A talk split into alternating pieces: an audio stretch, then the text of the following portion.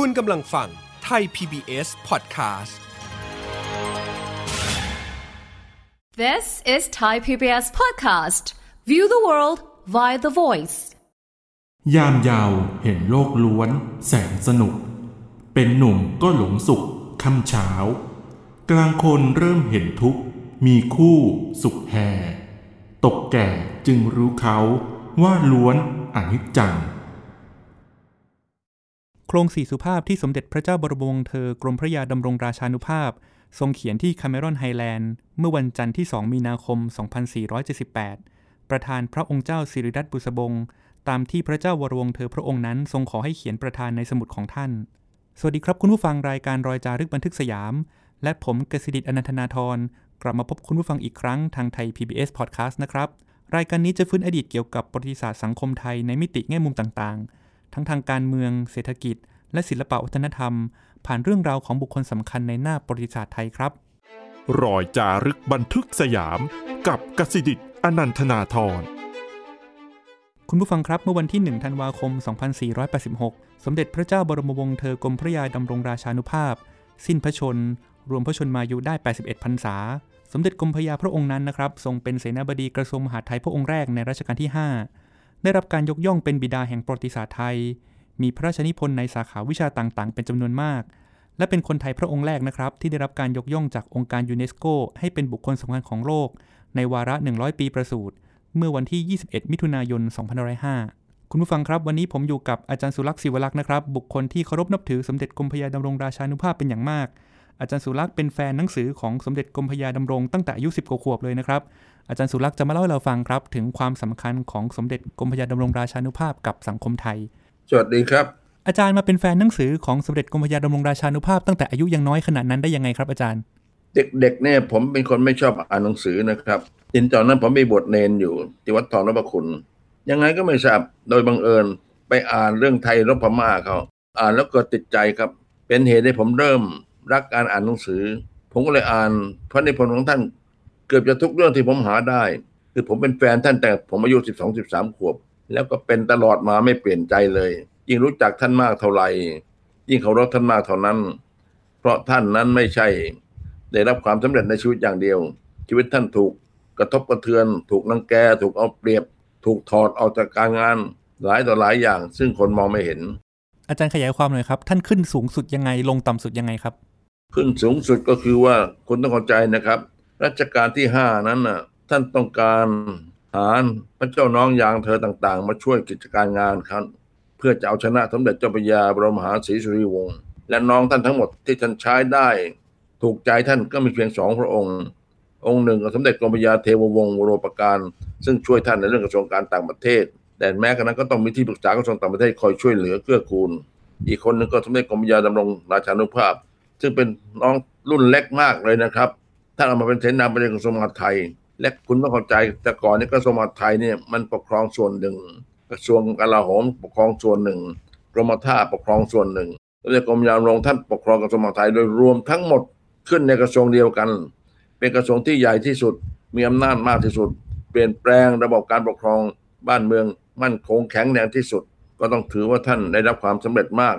รัชกาลที่ 5 ไว้เนื้อเชื่อใจมากที่สุด ผมเห็นว่าเป็นความสำเร็จของท่าน และไม่ใช่ ปกครองอย่างเดียวครับ ไม่ว่าไปที่ไหนท่านแสวงหาความรู้ เขียนหนังสือให้เราไว้ อะไรที่เป็นสมบัติของของชาติ ท่านเอามาเก็บเข้าเริ่มทำพิพิธภัณฑ์สถานแห่งชาติ เช่นท่านหลวงปัจจยาเนี่ยไปเห็นเทวรูป ซึ่งที่จริงแล้วไม่ใช่เทวรูปหรอกเป็นรูปพระอวโลกิเตศวนโพธิสัตว์ของแบบทางฝ่ายวัชรยาน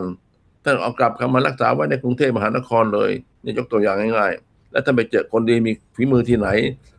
ท่านชวนมารับราชการด้วย อันนี้เป็นตัวอย่างที่ท่านอุดหนุนจุนเจือคนที่มีความสามารถแทบทุกคนที่ท่านรู้จักเนี่ยนับว่าน่าน่าชื่นชมมาก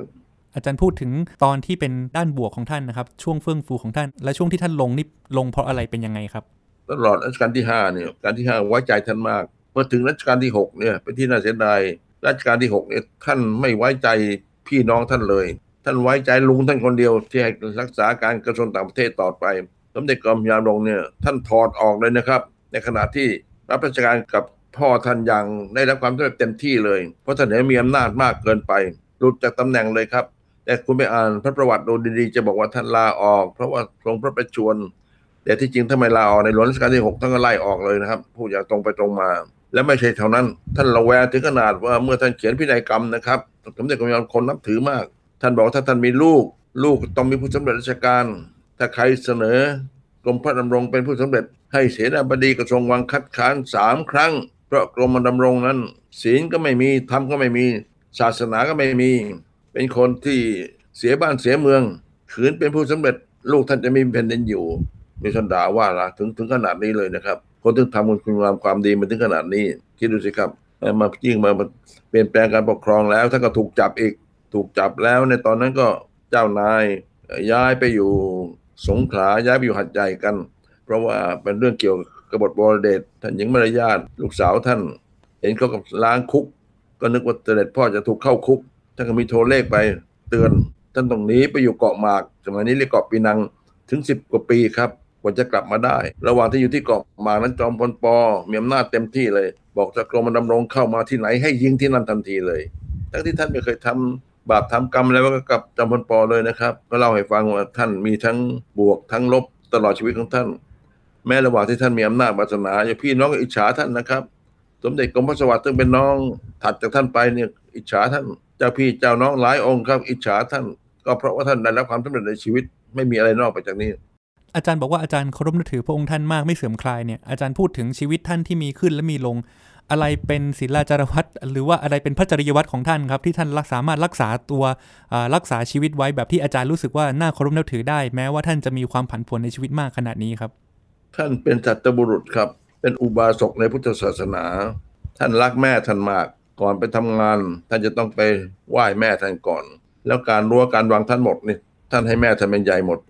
แม้กระทั่งหาเมียให้นี่แม่ก็หาให้ท่านเป็นลูกอยู่ใน ที่รักแม่ที่สุดครับ ท่านเป็นลูกคนหนึ่งแม่คนหนึ่งรักกันมากครับ และเมื่อแม่ท่านสิ้นเนี่ยท่านก็อุตส่าห์ไปขอให้คุณท้าวรจันทร์มาเป็นแม่ท่านนะครับ อีกนายหนึ่งเนี่ยท่านเป็นลูก ซึ่งถือว่าแม่เป็นหัวใจสำคัญของลูกเนี่ยผมว่านี่เป็นจุดเด่นของท่านเลยนะครับ ความรักแม่ แล้วแม่ก็สอนท่านอย่างเดียวนะครับให้ซื่อสัตย์สุจริต อย่าให้โกง อย่าให้รังแกใครสอนง่าย ๆครับ แล้วก็ทำชีวิตอย่างง่ายๆจะหาเจ้านายที่มีอำนาจมากขนาดนั้น แต่แต่จนถึงขนาดนี้เนี่ยเห็นจะหาไม่ได้ที่ไหนอีกแล้วครับ และถ้าไม่ต้องโกงนะครับเพราะก่อนเนี่ยมาไทยคุมสารพัดแม้รถไฟไปที่ไหนเนี่ยที่สถานีรถไฟเนี่ย ถ้าท่านไปจองเอาไว้นะครับ โดยไม่ได้เสียไม่ได้เสียเสียอะไรเลยนะก็ได้ทีเยอะแยะอย่างหัวหินเนี่ย รถไฟผ่านไปเนี่ย เจ้านายก็ไปมีตำหนักมันก็เริ่มเจริญรุ่งเรือง ท่านก็ไปจองเลยครับ ตลาดที่หัวหิน จองทำอะไรทำตลาดเพื่อหาเงินให้ทรัพย์สินส่วนพระมหากษัตริย์ไม่ได้หาเงินให้ตัวตัวท่านเอง หรือก่อนนี้นะครับรถไฟไปถึงนครปฐมเนี่ยใครๆก็อยากไปพักที่นครปฐมเพราะว่าหน้าอยู่ออกนอกกรุงเทพนครปฐมไม่มีโรงแรม งานจบเมียท่านมอมเชยเนี่ยเก็บเงินทั้งหมดสร้างโรงแรมถวายพระปฐมนะครับ เพื่อให้ฝรั่งไปอยู่ได้ มีข้อแม้อย่างเดียวอย่าอย่าดื่มสุราและเงินรายได้ทั้งหมดถวายพระปฐม ท่านไม่เคยทำอะไรเพื่อประโยชน์ส่วนตัวครับ เพื่อประโยชน์ส่วนรวมทั้งนั้นเลย เป็นคนที่น่ารักน่าเคารพพูดถึงบทบาทในแง่ชีวิตส่วนตัวของท่านไปแล้วครับ บทบาทต่อสังคมไทยครับ ท่านได้รับยกย่องเป็นบิดาแห่งประวัติศาสตร์ไทยเนี่ยอาจารย์เห็นว่ายังไงครับ สมัญญานามนี้สำหรับพระองค์ท่าน ที่ท่านได้รับยกย่องเนี่ยผมเข้าใจว่าเพราะงานเขียนของท่านนะครับ ที่หลวงวิจิตไปยกย่องว่าเป็นพระบิดาแห่งประวัติศาสตร์เนี่ยผมก็ทักท้วงหลวงวิจิตว่าประวัติศาสตร์มันได้เจ้า เป็นพระบิดาได้ยังไง ไอ้เรียกบิดาเนี่ยเราอย่างฝรั่งมา คือท่านเป็นคนซึ่งนำความรู้เก่าๆแก่ๆต่างๆ เนี่ยมาปรับปรุงเรียบเรียง ให้คนรุ่นใหม่ได้รู้ อย่างที่ผมเรียนนะครับ เรื่องไทยรบพม่าเนี่ย ท่านก็เอาของสมดาเก่าๆของไทยของพม่ามาเปรียบเทียบเรียบเรียงแล้วก็เขียนพยายามให้ความเป็นกลางทางวิชาการ ทั้งที่ท่านเองก็เรียนหนังสือจากฝรั่งเพียงห้าหกเดือนเท่านั้นเองนะครับ ความรู้แตกฉานน่าเชื่อถือยอร์เซเดสซึ่งเป็น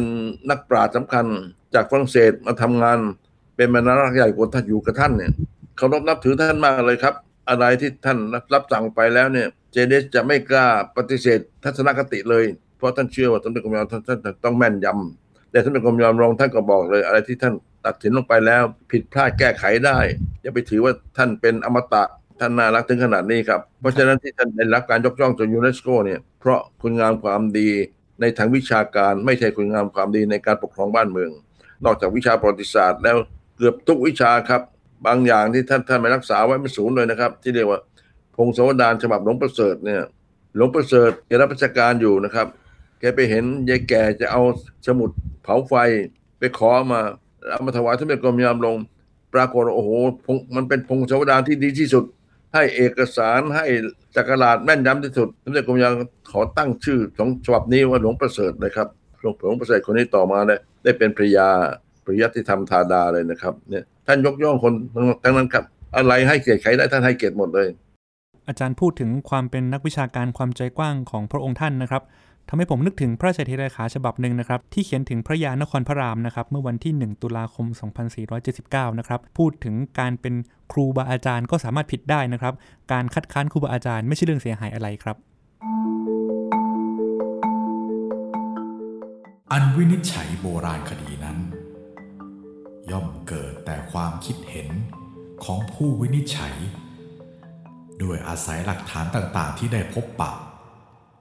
ความเห็นต่างคนย่อมต่างกันมีมากก็น้อย ไม่เลือกว่าเป็นผู้มีความรู้มากหรือน้อย แม้นักปราชญ์ที่มีชื่อเสียง ก็ย่อมมีความเห็นผิดกัน ค้านกัน และบางที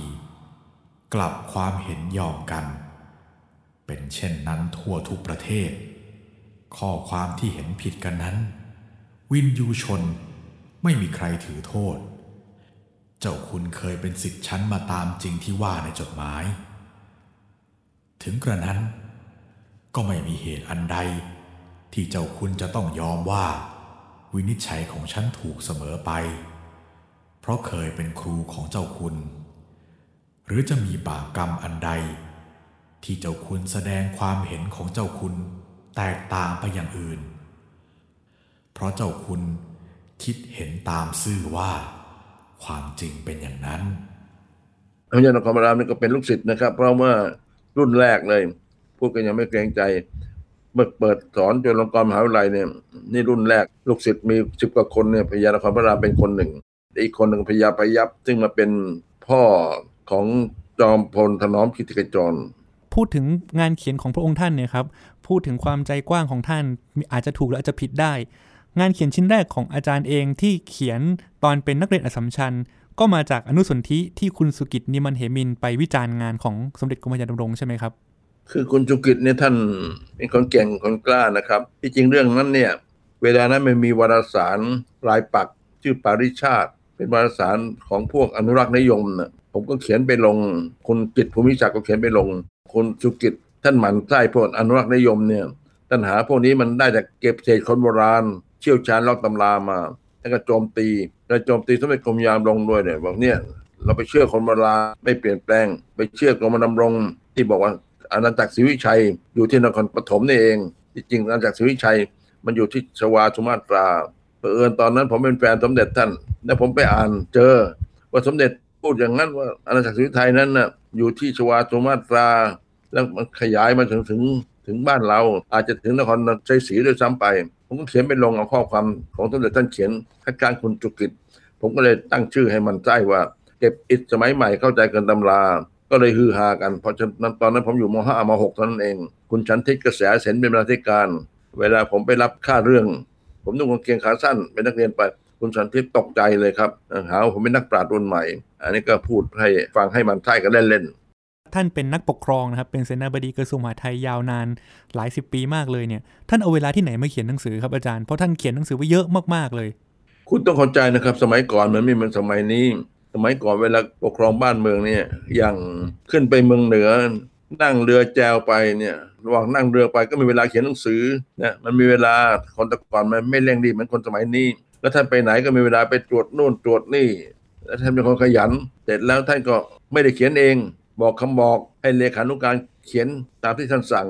ท่านเป็นคนทำงานเร็ว และทำงานขยันขันแข็งตรวจตราอะไรรอบรอบครอบทุกอย่าง คือท่านให้คนประโยชน์กับเรามาก เพราะคนส่วนใหญ่เนี่ยเวลาที่เหลือมักจะไปเที่ยวเสเพลกันไปกินเหล้าไปเที่ยวผู้หญิงอะไรต่างๆท่านไม่มีเลยเรื่องพวกนี้เนี่ยมันก็ท่านก็อุทิศชีวิตทั้งหมด เพื่อรับราชการและเพื่อประโยชน์ในทางวิชาการ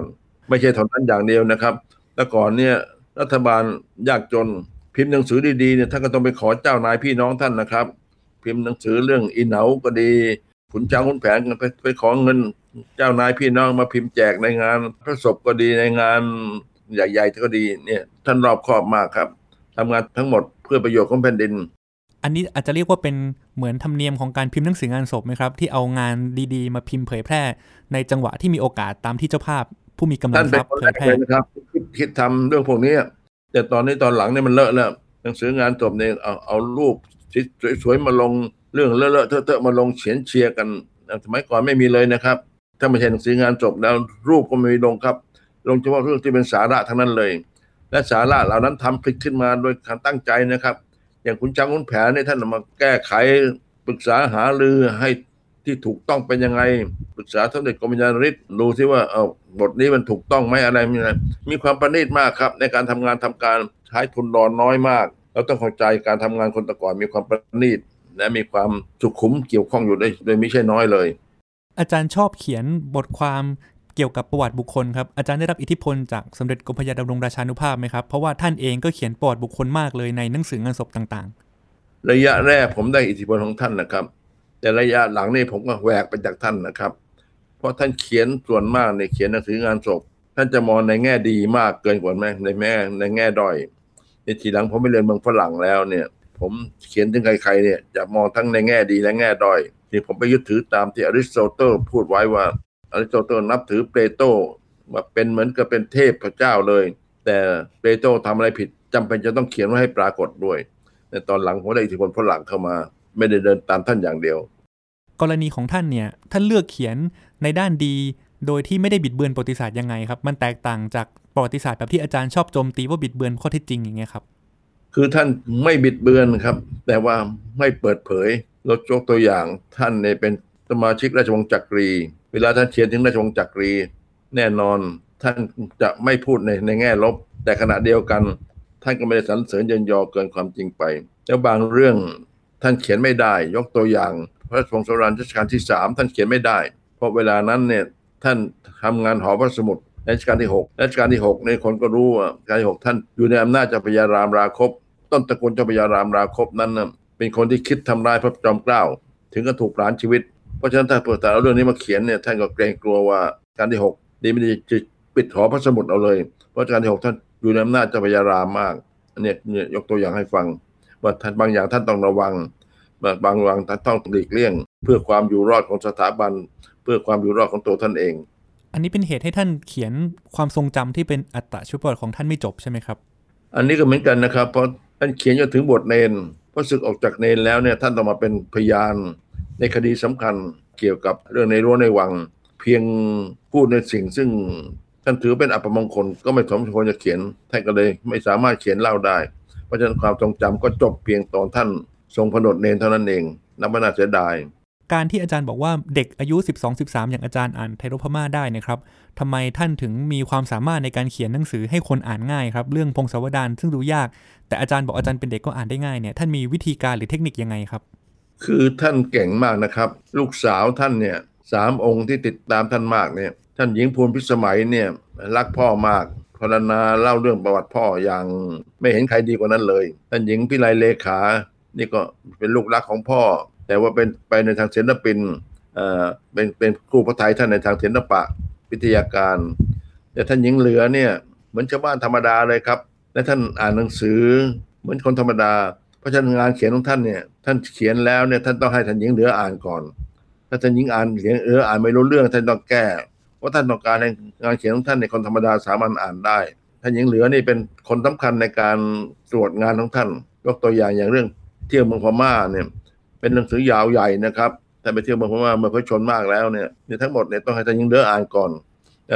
เรื่องนี้เลยยกลิขสิทธิ์ให้ท่านหญิงเหลือเลย แต่เจ้านายเหล่านี้ท่านก็ไม่ได้เอาลิขสิทธิ์มาหากินนะครับเพราะเรื่องเที่ยวเมืองพม่าเนี่ยก็พิมพ์แจกในงานศพเข้าใจว่างานศพเจ้าพระยาวิชัยญาติเป็นรายแรก หรือเรื่องสารสมเด็จที่ท่านโต้ตอบ เขียนโต้ตอบกับน้องชายท่านสมเด็จกรมยานฤทธิ์ก็มาพิมพ์ พิมพ์แจกทั้งนั้นครับ ทีหลังครุสภามาพิมพ์ขายเมื่อพระชนครบร้อยแล้วต่างหาก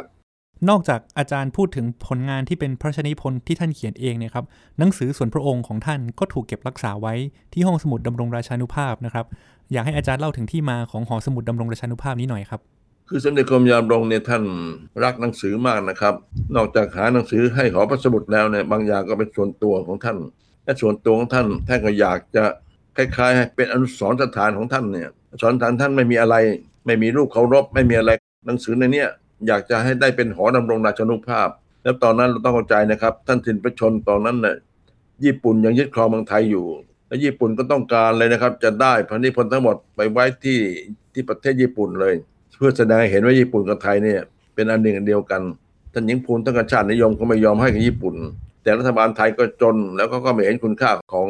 สมเด็จกรมยามรงแต่เผอิญตอนนั้นอาจารย์ปีดีพนมยงค์เป็นผู้ช่วยราชการแทนพระองค์ ก็เห็นคุณค่านี้ อาจารย์ปีดีก็เลยหาเงินจากรัฐบาลหลังสงคราม ให้ตั้งหอสมุดดำรงราชานุภาพ เก็บหนังสือของท่านทั้งหมด และพระราชนิพนธ์ท่านทั้งหมดเอาไว้ นับว่าเป็นเกียรติยศสำคัญของท่านเลย ที่หอดำรงราชานุภาพเนี่ยสร้างเป็นอาคารหลังเล็ก ๆ หลังหอพระสมุดซึ่งภายหลังบ้านเมืองมันเปลี่ยนแปลงไปแล้ว ก็เลยย้ายหอดำรงเนี่ยมาอยู่ในบริเวณวังวรดิตซึ่งยังอยู่จนทุกวันนี้ พูดถึงวังวรดิศนะครับ อยู่บริเวณถนนหลานหลวงนะครับวังวรดิศเนี่ยถ้าผ่านไปผ่านมาในปัจจุบันจะเห็นมีม้านะครับอยู่ติดริมรั้ว ม้ามาอยู่ที่ริมรั้ววังวรดิศได้ยังไงครับอาจารย์อ๋อเพราะว่าลูกชายท่านนะครับ ท่านจุลดิศเนี่ย ท่านจุลดิศเนี่ยรักม้ามากเลยครับสมเด็จกรมดำรงท่านค้อนว่ารักม้ายิ่งกว่ารักพ่ออีกท่านบอกถ้าคิดถึงชายใหญ่แล้วเนี่ย บางทีต้องไปหาหัวหัวม้าเอามาล่อชายใหญ่ถึงจะมาหาไอ้วังวรดิตถึงมีลูกม้าแล้วทำไมเวลาเราไปวังวรดิตเนี่ยครับอาจารย์จากถนนล้านหลวงกว่าจะเข้าไปถึงวังเนี่ย เราถึงเห็นตึกแถวเนี่ยตั้งเรียงรายเต็มไปหมดเลยครับประตูวังเล็กนิดเดียวเองครับ การที่มีตึกแถวมาล้อมวังเนี่ย เกี่ยวข้องสัมพันธ์กับสถานะของท่านไหมครับ เจ้านายเหล่านี้เนี่ย ที่ทั้งหมดเนี่ยเจ้าจอมดาชุ่มท่านซื้อหรือรับจำนำตกมาตั้งสมัยรัชกาลที่สี่ที่ห้าแล้วทีหลังรัชกาลที่ห้าซื้อเพิ่มทั้งที่ทั้งหมดยี่ห้าไร่ท่านกรมหลวงท่านก็แบ่งเป็นสมบัติให้ลูกท่าน ลูกท่านไม่มีสมบัติอะไรนี่ครับ ก็ต้องแบ่งที่ทำห้องแถว เพื่อจะเอาเงินเนี่ยมาใช้จ่ายเท่านั้นเองไม่มีอะไรมากไปกว่านั้น แล้วสมัยก่อนเนี่ย ผมไปกินข้าวกับท่านหญิงจงจิตถนอม ซึ่งเป็นธิดาองค์โตของท่าน เกือบจะเรียกว่าทุกวันอาทิตย์ ธิดาองค์ตของท่านยังอยู่ตำหนักที่เคยเป็นเรือนเจ้าจอมดาชุ่ม เป็นเรือนไม้หลังใหญ่งดงามมากนะครับแต่ทีหลังมันก็หมดท่านหญิงจงจิตถนอมแล้วเรือนไม้หลังนี้ก็พระราชนาการไป กลายเป็นตึกแถวไปอีกพระเจ้านายพวกนี้ท่านยากจนก็ไม่สามารถรักษาอะไรออะไรไว้ได้ ก็จะต้องขายกินเปลี่ยนแปลงไปตามลักษณะของพระอนิจจลักษณะ พูดถึงความเปลี่ยนแปลงตามพระอนิจจลักษณะนะครับ เมื่อถึงที่สุดแห่งพระชนมชีพนะครับ ถวายพระเพลิงพระศพแล้ว ก็มีการไปบรรจุพระอัฐิไว้ที่วัดนิเวศธรรมประวัตินะครับ มีการบรรจุอัฐิไว้ที่นั่นทำไมสมเด็จกรมพระยาดงราชานุภาพถึงต้องไปบรรจุอัฐิที่อยุธยาเลยครับอาจารย์ ในหลวงรัชกาลที่5เนี่ยนะครับท่านสร้างวัดนิเวศธรรมประวัติ เป็นวัดที่ท่านสร้างของท่านเองนะครับ เพราะวัดราชบพิตรนั้นทางราชการสร้างเป็นวัดประจำราชการ แต่ท่านโปรดมังปะอินมาก ก็เลยไปสร้างนิเวศธรรมประวัติไว้ที่ที่วังปะอินแล้วสร้างกือบจะเรียกแบบโคติกแบบฝรั่งเลยนะครับ แล้วท่านก็เลยรับสั่งว่าเนี่ยเออถ้าเจ้านายพวกเรามาบวชอยู่ที่นี่ก็ได้นะสมเด็จกรมยามลงก็เลยกราบบังคมทูลว่าข้าพระเจ้าบวชจะมาอยู่ที่วัดนี้ ในหลวงก็พอพระทัยมาก แต่ตอนนั้นเนี่ยเจ้าอาวาสที่ท่านเลือกมานะอายุยังไม่ได้พรรษาสิบนะยังเป็นเจ้าอาวาสไม่ได้สมเด็จกรมยามลงเลยต้องรออีกปีหนึ่ง พระชนยี่สิบสองแล้วถึงได้ทรงผนวด แล้วมาอยู่ที่วัดนิเวศธรรมประวัติจะเรียกได้ว่าวัดนิเวศธรรมประวัติเป็นวัดสมเด็จกรมยามรงและระหว่างที่ท่านมาบวชอยู่ที่เนี่ยพรรษาเดียวเนี่ยก็แต่งหนังสือสอนภาษาไทยที่นี่เลยนะครับเก็บเอาลูกหลานชาวนาท่านหลายแต่หลายคนมาเป็นคุณนางราชการเนี่ยท่านเก่งในเรื่องนี้มาก แล้วท่านก็สั่งไว้เลยว่าเมื่อท่านตายให้เอาอัฐิอังคารที่หลังจากเผาศพแล้วเนี่ยมาบรรจุไว้ที่นี่และคนแรกที่บรรจุไว้คือแม่ท่าน ท่านเรียกว่าธรรมเจดี คนจะนึกถึงธรรมเจดีย์เป็นรูปพระเจดีย์แต่แต่ท่านบอกไม่ใช่ธรรมเจดีย์คือธรรมของพระพุทธเจ้า โดยเฉพาะบทที่ท่านพอพระทัยมากคือบทที่ว่า เยธรรมาเหตุปภาวา แต่ที่วัดนิเวศนี่ที่จารึกไว้นั้นไม่ใช่ไม่ใช่บทนี้พระท่านจะสวดเวลาคนตายว่า พรามเนคติเยสุเนี่ยไม่ว่าพราหมณ์ไม่ว่ากษัตริย์ ก็ถึงต้องถึงถึงความตายเหมือนกันทั้งหมดอันนี้จารึกไว้ เป็นอักษรขอมบนศิลาแผ่นใหญ่ อัฐิต่างๆ ก็บรรจุไว้ใต้ศิลาแผ่นใหญ่นั้นเพราะพวกเจ้านายวังมรดิตก็กะกันว่าใครเช่นก็จะเอาไว้ไปไว้ที่นั่นกันทั้งนั้นก็จึงถือว่าวัดนิเวศ เป็นวัดของสมเด็จกรมยามรงราชานุภาพ ในทัศนะของอาจารย์ครับ บุคคลที่อาจารย์เคารพบูชาอย่างสมเด็จกรมพระยาดำรงราชานุภาพเนะครับมีคุณลักษณะคุณค่าอะไรที่เด็กรุ่นหลังควรจะได้เรียนรู้หรือว่าเข้าถึงลักษณะของสมเด็จกรมพระยาครับ ก็ควรจะเริ่มอ่านประวัติท่านนะครับ อ่านแล้วไม่จำเป็นต้องเชื่อ แล้วจะฝึกต่อไปก็เริ่มอ่านหนังสือที่ท่านแต่งเรื่องมันมีหลายชนิดเลยอ่านเรื่องง่ายๆอะไรที่ถูกใจเราอะแล้วถ้าเผื่ออินทรีย์แก่กล้าขึ้นมันก็จะอ่านเรื่อยๆไปเนี่ยผมว่าเนี่ยเริ่มเริ่มจากอ่านง่ายๆอ่านจากเรื่องสารสมเด็จก็ได้ครับที่ท่านโต้ตอบกันพี่น้องระหว่างสมเด็จกรมยามรงสมเด็จกรมพยานริศแม้กระนั้นก็หลายหลายหลายสิบเล่มนะครับ โต้ตอบกันอ่อน่าสนใจ แล้วผมจะเอามาพิมพ์นะครับโต้ตอบเนี่ย เขียนเรื่องสามสมเด็จ สมเด็จกรมยามรงท่านโต้ตอบกับสมเด็จพุทธโฆษาจารย์ ซึ่งเป็นพระวัดเทพจรินทร์สมเด็จพระวรรณรัตน์เฮงซึ่งเป็นพระฝ่ายมหานิกายวัดมหาธาตุนี่ก็ง่าย ๆ ครับสามสมเด็จ อะไรพวกนี้อ่านอ่านถ้าพอใจแล้วก็อินทรีย์แก่กล้าขึ้นก็อ่านเรื่อยๆไป ยิ่งอ่านมาก ความรู้มีมากขึ้น มีวิจารณญาณมากขึ้น ก็ช่วยให้เราเฉลียวฉลาดมากขึ้น ไม่มีอะไรมากกว่านั้น อย่าไปเชื่อทั้งหมดที่ท่านเขียน ท่านก็บอกไม่ต้องเชื่อท่านทั้งหมดครับ ท่านให้ข้อมูลมา แล้วเราพิจารณาดู ว่าอะไรควรเชื่อไม่ควรเชื่อ วันนี้ขอบคุณอาจารย์สุรักษ์มากนะครับ ที่มาเล่าให้ฟังนะครับ ถึงเรื่องราวของสมเด็จกรมพระยาดำรงราชานุภาพ อย่างมีสีสันมีชีวิตชีวาทำให้พวกเราคนรุ่นหลังได้รู้จักพระองค์ท่านมากขึ้นครับขอบคุณอาจารย์มากนะครับสวัสดีครับ ทั้งหมดนี้นะครับคือรายการรอยจารึกบันทึกสยาม เรื่องสมเด็จกรมพระยาดำรงราชานุภาพ ผู้เป็นทั้งนักปกครอง นักการศึกษา นักปราชญ์และนักเขียนคนสำคัญของสังคมไทยที่พวกเราไม่ควรลืม คุณผู้ฟังติดตามรายการได้ทางไทย PBS Podcast ทั้งทางเว็บไซต์และแอปพลิเคชันสำหรับวันนี้ผมลาคุณผู้ฟังแล้วนะครับ สวัสดีครับ ติดตามรายการทางเว็บไซต์และแอปพลิเคชันของไทย PBS Podcast Spotify SoundCloud Google Podcast Apple Podcast และ YouTube Channel Thai PBS Podcast Thai PBS podcast. View the world via the voice.